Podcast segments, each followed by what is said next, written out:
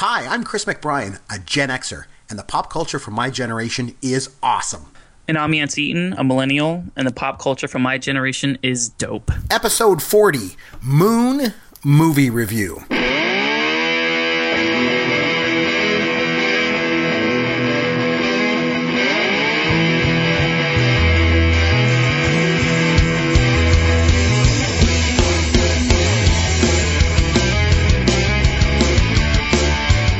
Hey, Chris McBrien here, along with Yancey Eaton. As always, this is Pop Goes Your World. You'll be able to reach out to us on Twitter at Yancey Eaton or at C McBrien. McBrien is I E N. Or head over to popgoesyourworld.com. All of our contact information is on there. Yancey, what are you doing tonight, my friend? Uh, What's going on Chris, as we speak? Uh, right now, I am sipping on some very, very cheap black velvet Canadian whiskey. Oh, it was the cheapest bottle at the liquor store. It comes And, all the uh, way from Canada down to Florida, and it's the cheapest. So Yep, that tells yep, you a, something a very exotic quality. dark whiskey. Yeah, and uh, so I'm sipping on that tonight and just enjoying the first day off that I've had in eight days. It's been a really, really uh, tumultuous eight days at work, but um, it feels really nice. Like, uh, you know, some people try to say that escapism is like a bad thing. Like, you should be avoiding that and you should be present and living in the moment. But I view this podcast as kind of like an escape. It's a little, me- you know, mini vacation that we built in. You know, once a week we do this, and I look forward to it every single week. So I'm just ready to kind of. I don't know, just get into it with a group and, and have some escapism is but exactly escapism is what we're all about on this show pop culture is all about escapism and getting away Yep. from the, the everyday and so we obviously revel in that but i gotta tell you as a canadian and a proud canadian at that as you know Yancey, i gotta send you some good stuff man black velvet is crap like i mean Like I said- seriously you could use it to clean like your shoes or something but Yeah, it's not the best, but um, you know, I would be lying if I said that it was the worst that I've ever had. I'm trying to cut back on my caloric intake just because I keep, you know, I keep gradually gaining weight, and so I, you know, my wife suggested that I drink, you know, a couple mixed drinks as opposed to just, you know, downing like a ton of beers and stuff. So, uh, but downing you know, a ton of beers is so much fun Chris, you and I speak the same language. I we do. Oh man, it's like you're it's like you're you're Canadian, you know, by association, almost loving all that beer. Uh, so Yep. no, I'll send you some good uh, some good whiskey sometime. Like I mean, you know, even some CC or something like that. You know, some I'll get I'll get you some good stuff. It's, it's Sure. Um, but anyway, so anything uh, you want to touch base a little bit about what's going on in the news lately? You know, Um, sure. So, uh, Paramore, it's a band I'm not sure if you're intimately familiar with or not. You may have heard of them, but they released a new album for the first time in four years. Uh, it's it's a female-fronted, kind of like an indie pop uh, pop punk band by Hayley Williams, uh, one of the best vocalists of the last ten or fifteen years. They released a new album that I've been obsessed with. I ended up buying it, um, and that's been a real positive in the music industry for me. I was really excited about it. Um, on a negative side, however, I'm sure you know anybody who lives you know in the digital age, they've they've seen this already already, but Chris Cornell, the former lead singer of Audioslave and uh, excuse me, I'm just like coughing. Um, Chris Cornell actually passed away.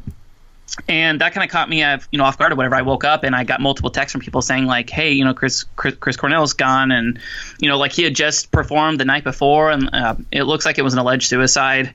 And uh, you know, I'm not going to speculate on on what his cause of death was or whatever, but I just did want to kind of mention it. You know, a couple episodes ago, maybe a little bit more than a couple, but a few episodes ago, we actually did our, our best rock vocalist of all time.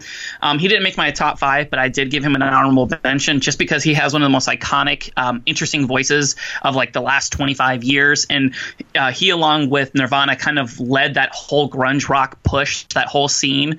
And um, it was just really unfortunate to, to hear that. And, you know, to hear the circumstances of which, you know, he most likely died was of a suicide. It was just really disheartening. Um, I'll just I'm not like a mental like- health expert. Yeah, no, I was just gonna say I'll just be honest in regard to this. Like, I never really, like, not that I don't like his music, I never really got into that that stuff. Mm-hmm. Um, so I mean, I don't really know him all that well. I know he was in uh, Soundgarden and stuff, but uh, Yep. I don't know. You know, I'm I'm stuck in the '70s and '80s. If it didn't happen in the '70s or '80s, I'm like, I don't know what it is. And you know, I never really got into the grunge scene. You know, and that kind of thing. So I don't know. I just never. Again, I'm nothing negative as, as far as anything that I've heard of him that he's done. Um, you know, from from a vocal point of view, is he's an unbelievable talent, unbelievable. But I just I never really got into that scene, so I don't know. I can't really comment on that too much. But I know, yeah, I remember you texting me right away, saying, "Hey, man, this is what happened. I can't believe it." So, in either event, it's it, it's it's unfortunate. I hate to you know bring up something negative like that, yeah. but he was very iconic for the last twenty years, and like I said, the, the circumstances surrounding it, it is super unfortunate. And um, this sounds very very cheesy, but I'm serious about this. Um, my family has been personally touched by mental illness like this. I've had you know people that I've known and worked with, and family members take their lives. Um, so I would just encourage anybody if you do have those types of uh, thoughts, or you know somebody who like that you, might think is is dealing with some issues, don't don't hesitate to reach out to somebody if you do need help or if you see somebody that you think might, you know, it may be an awkward conversation at first, but only good can come from it. And I just want people to encourage, kind of look out for those people that are around you. Oh, good for you. I, I encourage students. I usually about about three quarters of the way through the semester, I'll always uh, mention that to the class. I'll say, you know what, look around if there's any students or any friends you know that you haven't maybe seen in a week or two. Now is the crunch time. You know, like like now's the time people can get you know people can get their heads out of you know in, in different places and, and, worry about things and there's a lot of stress in that environment and i try to encourage uh, students to do that as well and just look out for each other. It's a good thing. Uh, anyway you ready to get started? We've got uh, we've got another movie review this week. You want to hit it? Yep let's do it. Let's go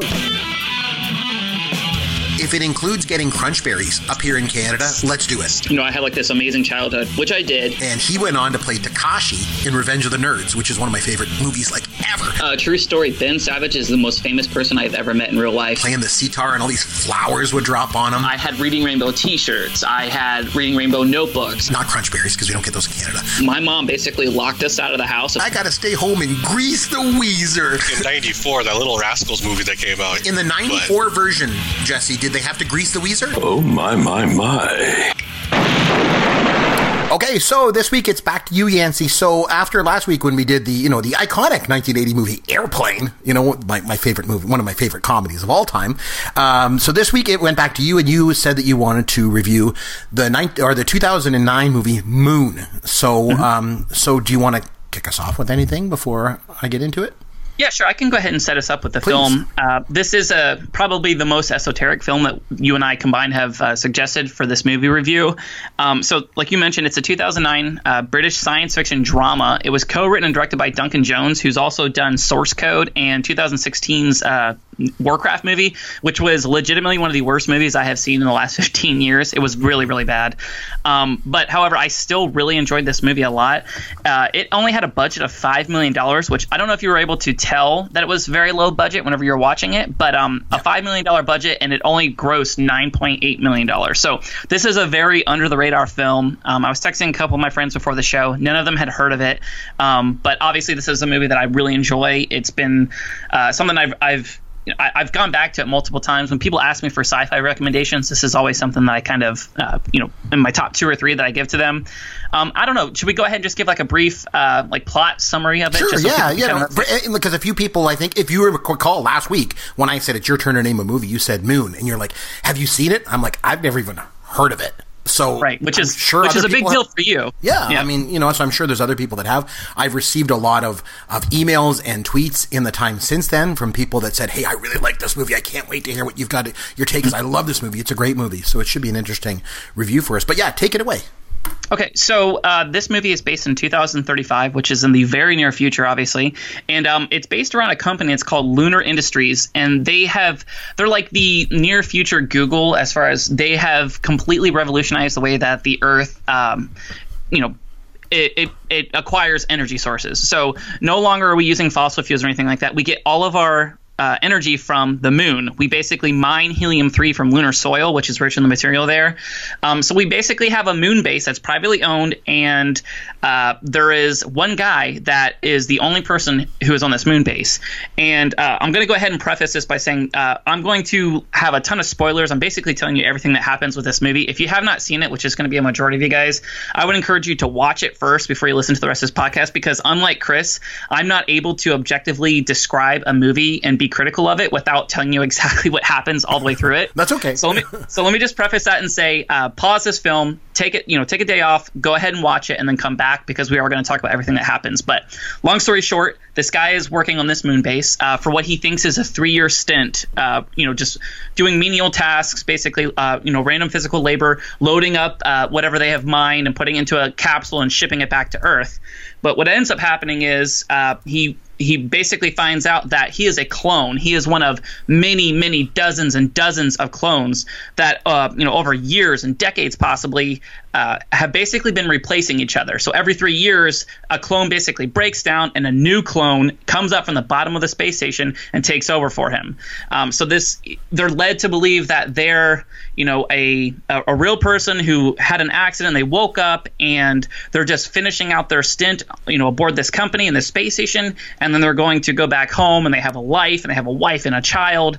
But in reality, that's not what happens at all. Um, like I said, they've been up there for dozens and dozens of years, and you know who knows how long they've been up there. But all those people, all those memories that were that were implanted into their brain are are are gone. These people are dead, and it's a really weird uh, uh, play on on, on, on cloning and time and human rights. And um, I'm rambling at this point. So let me just go ahead and jump into it. And what did you think of this movie? Was this something you enjoyed? Was this a little too out there for you? Or what were your general takes from it? Okay, so here's the thing. So we decided to watch this movie. Uh, we actually watched it last night, very, very fresh in my mind. So last night, my wife and I, you know, I, I, I get the movie in. We're gonna, hey, we're gonna watch this, and I don't know, about 10, 15 minutes in, my wife is like, "Well, why is there gravity?" inside this space station. This movie isn't very realistic.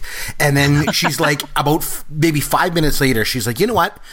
This movie is boring, it's slow, and I'm going to bed. And so she left. And like I say, that was about 20 minutes into the movie. And I'm going to get a lot of flack for this, but I got to say, Yancey, I wish I'd joined her. Oh, Chris, no. Yeah, no. I what I knew this was risky. I knew it What the hell did you make me watch? And I know I think it was critically received quite well, but Mm-hmm. I just being honest here, I really did not like this movie.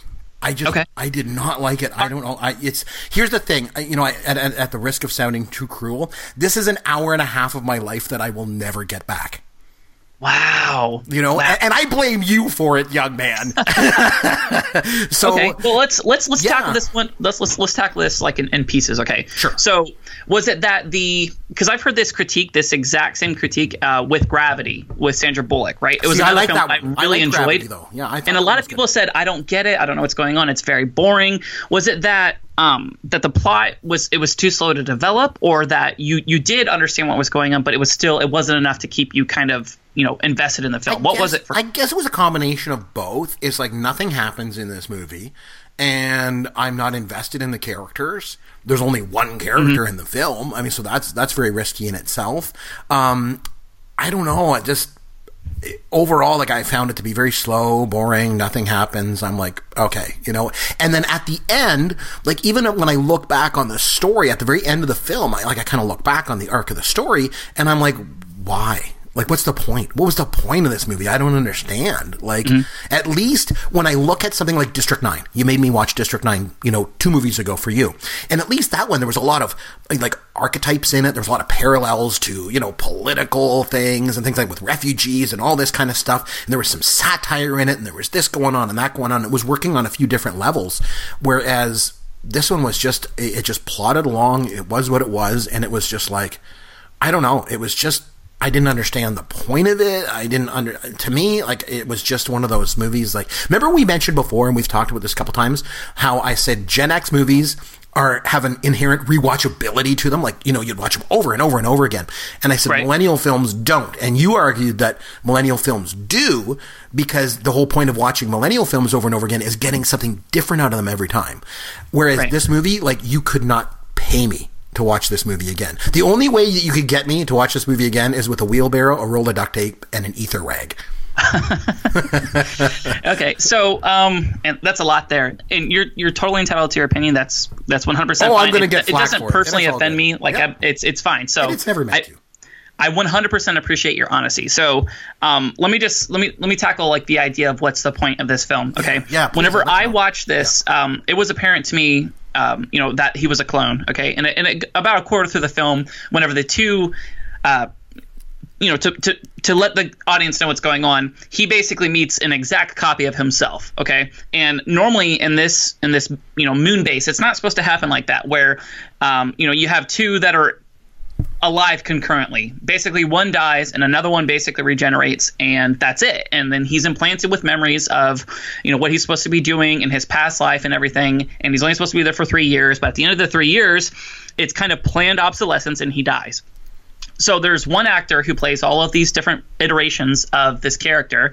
Um, Sam Rockwell is the main actor. Um, you may remember him from like Match uh, Matchstick Men. Uh, he was the crazy rapist, child rapist on uh, The Green Mile. I don't know if you have seen that film, Chris, but he was awesome in that. Yep. Um, and he's done a lot of other like really small roles and stuff. But phenomenal actor. I mean, I think you can appreciate his acting is actually pretty strong in this. But I think the main point in this, it's talking about, you know, at, at, face value, it's it's about clones, and it's it's addressing the issues like the societal issues that we're going to have to deal with because the technology exists now for us to clone animals, and within a few decades, if not already, we're going to be able to clone people.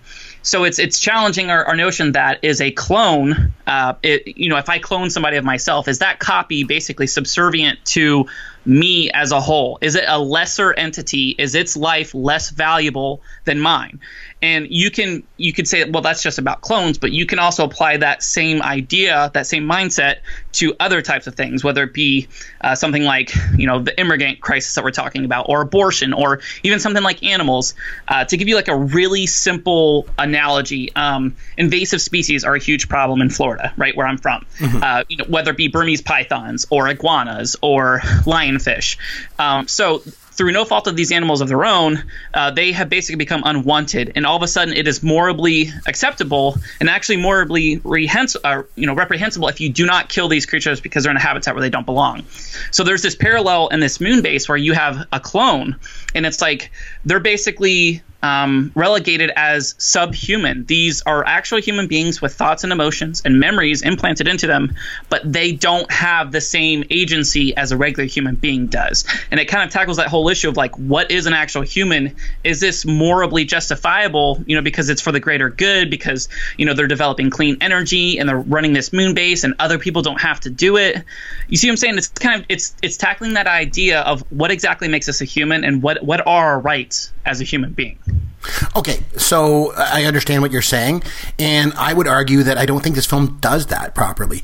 Um, if that's the case, that it's you know this is more like about you know like who's human, who's not. Do we have feelings? I I just I didn't get that from the film. I didn't mm. feel that the that this film had any um, um, um, an emotional ground to it. You know what I mean? Like and and usually to take that you know maybe it's a it's a character that you really really kind of buy into, really care about, or something like that. But I didn't get that from the movie. I found the movie, and I, maybe it's based on the sets that were used and the fact that it's on the moon. I found the movie, movie to be very cold and distant yep. and very, very kind of um, almost uh, what's the word I'm looking for? I don't even know. It's just just very, very cold.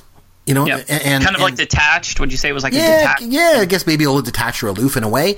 Um, mm But all, I don't know. It was just very, um, very clinical almost in a way, and and so there was no emotional ground to the film. So it, I think if if the if the point of the movie was to explore issues such as you know who's human, who's not, you know, who has feelings, what makes us human. This movie failed miserably at that. That's just my personal feeling about it. Right. And, and, I just want to point out, I think it's interesting because this is the, the second one now. I know you really like sci-fi movies, so I can understand yes. that's why you would have, you know, nominated this film for this week.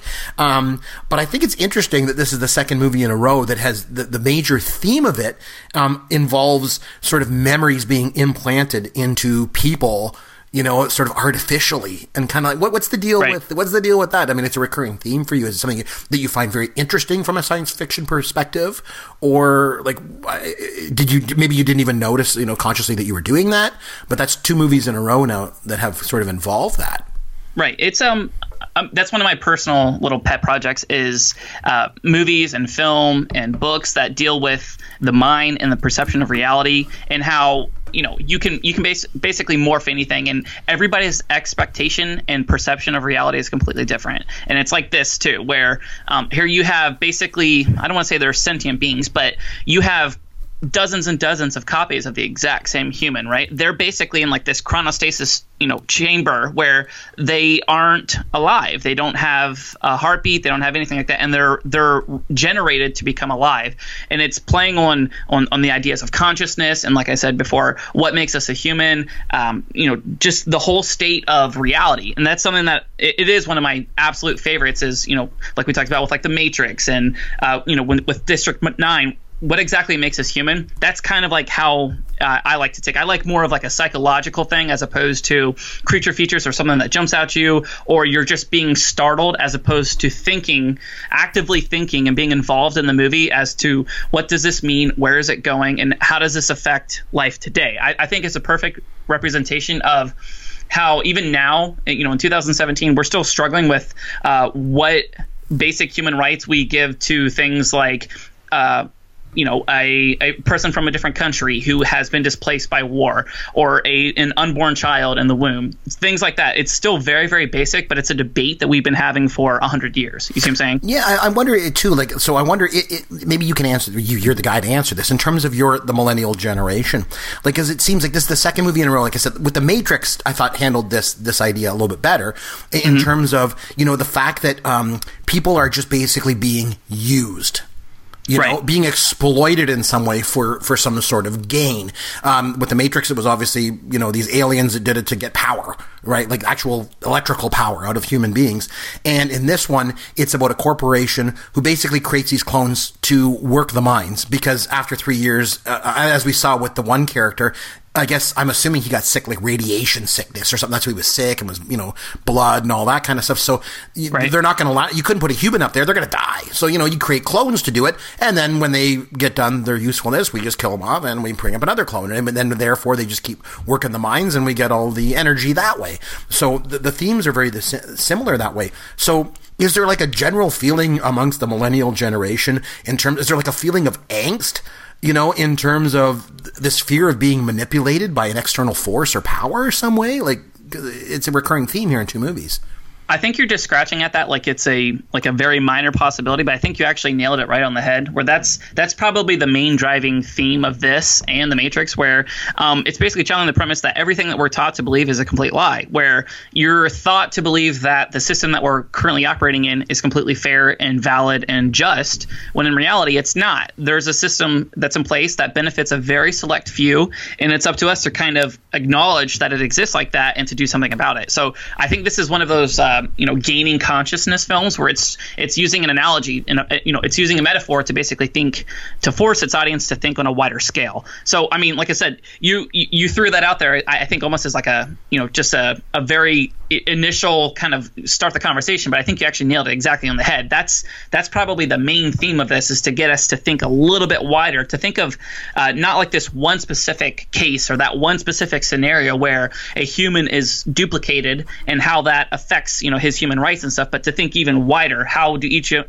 each of us individually you know fit into a, a gigantic economic system? Um, I'm, really fascinated by stuff like this, and I, I think it's going to become apparent as you and I keep suggesting more and more films. Um, I, I want to mix it up and have different type of genres and stuff like that. But right now, you know, presently, I'm 28 years old, and this is the type of films that I'm constantly kind of evolving and, and, and, you know just retreading and going over and over and over again because um, like these movies where it's challenging your place in the world me as like a late 20s that's kind of what i'm dealing with personally where i'm trying to find you know exactly how the world works. And i'm re-challenging all the notions that i was fed you know my entire life.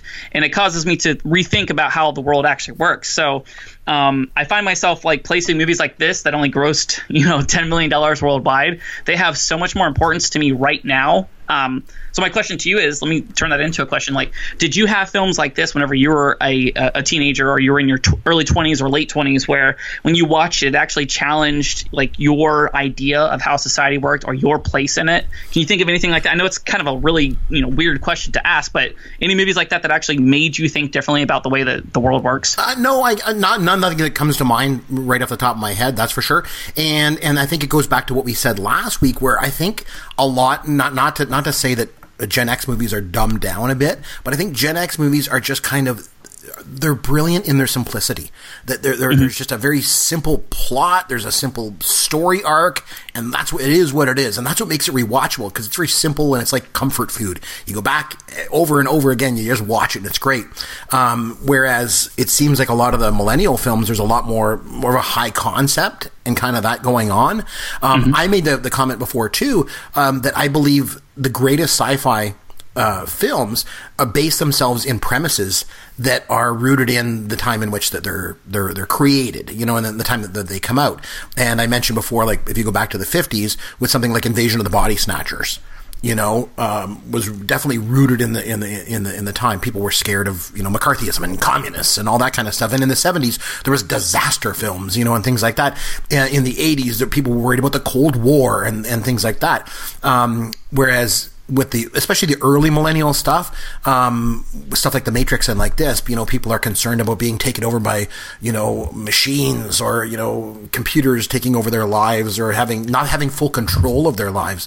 You know, so so for so on that in that sense, I think it's kind of cool, but I cannot say directly just off the top of my head that there's any films from my generation that made me think on sort of an existential level, you mm-hmm. know, other than just enjoying it for what it was in terms of a story. Not off the top of my head.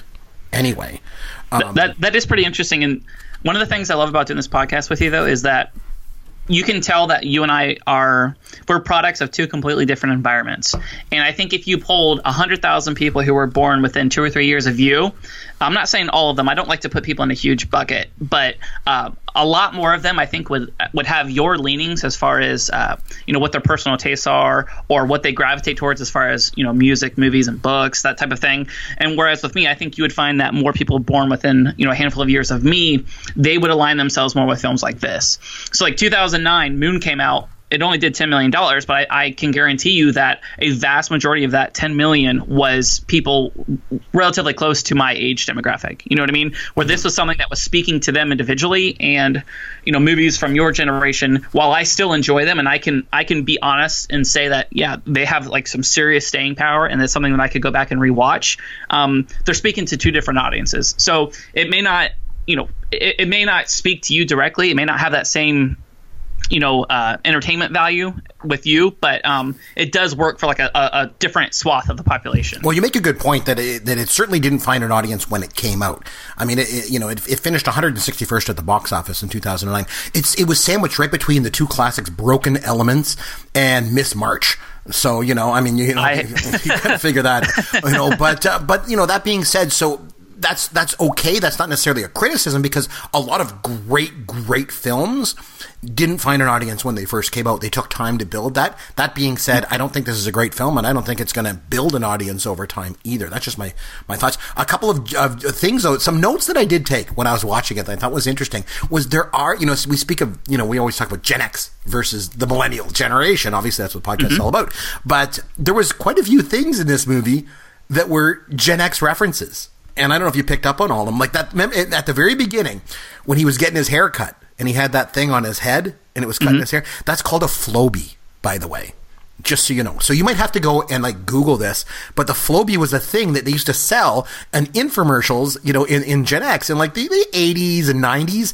Um, and, and it would, was basically attached to your vacuum cleaner and it just sucked your hair up and cut it.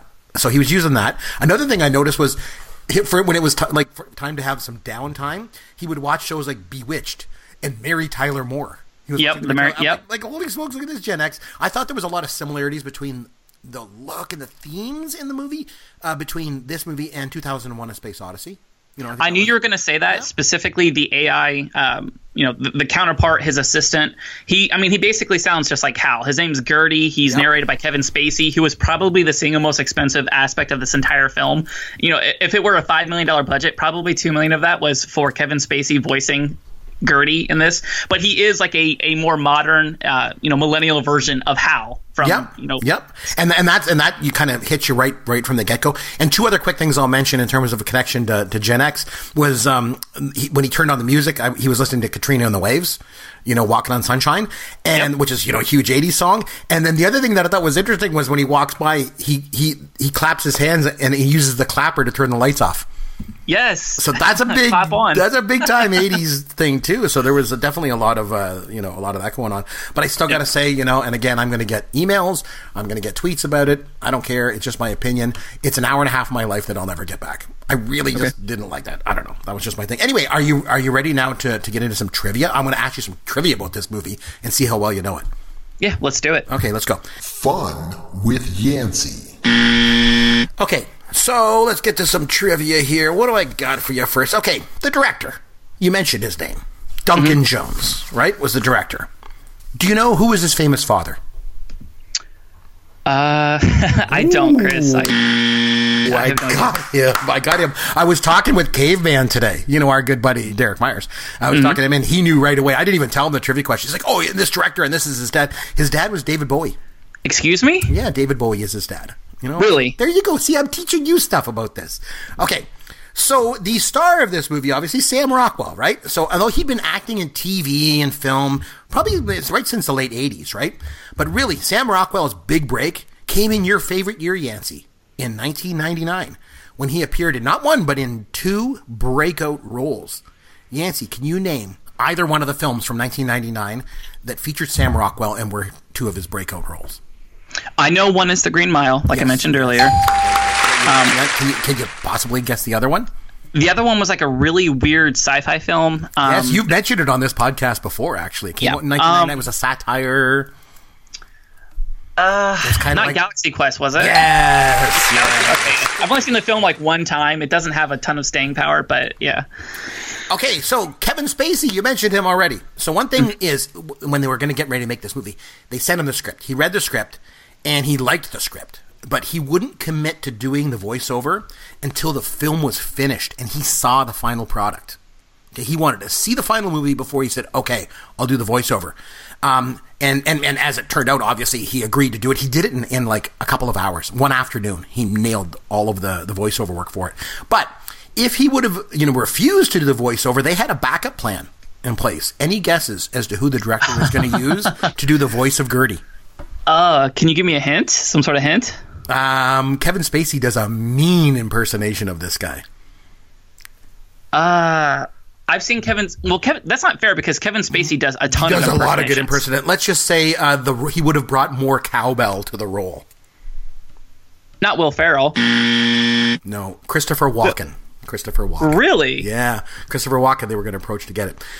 Okay, so one more question for you. Good question, though. By the way, Ah, really that- good question. good. Good, good, good. Yancey, what is the one surefire way to waste an hour and a half of your life that you will never get back? Chris, you, you, you don't got to kick me when I'm down. I'm just having some fun with that one. Okay, I tell you what, I thought it was an interesting one. I guess it had to come. One one of mm-hmm. these movies back and forth where you're like, I just didn't like it. It didn't, they're not. They're not all going to be hits, Chris. No, they're not and, all and going to that's be. cool, and that's cool. I, I was surprised that it, that such a, a clunker for me anyway came so early in this, but it's all good. Okay, Yancey, here's what I want you to do. I want you to watch the for next week and come back and be prepared to talk about this movie. It's a Gen X flagship film. Yes, I'm talking about the 1985 John Hughes Generation X classic, The Breakfast Club. Okay? I want to Okay. know how a millennial relates to that movie. I want to know if the themes and the issues hold up and if they resonate with you and your generation or not. So, uh, this is going to be an interesting. I want you to come back next week having watched The Breakfast Club and we're going to talk. Are you up for that?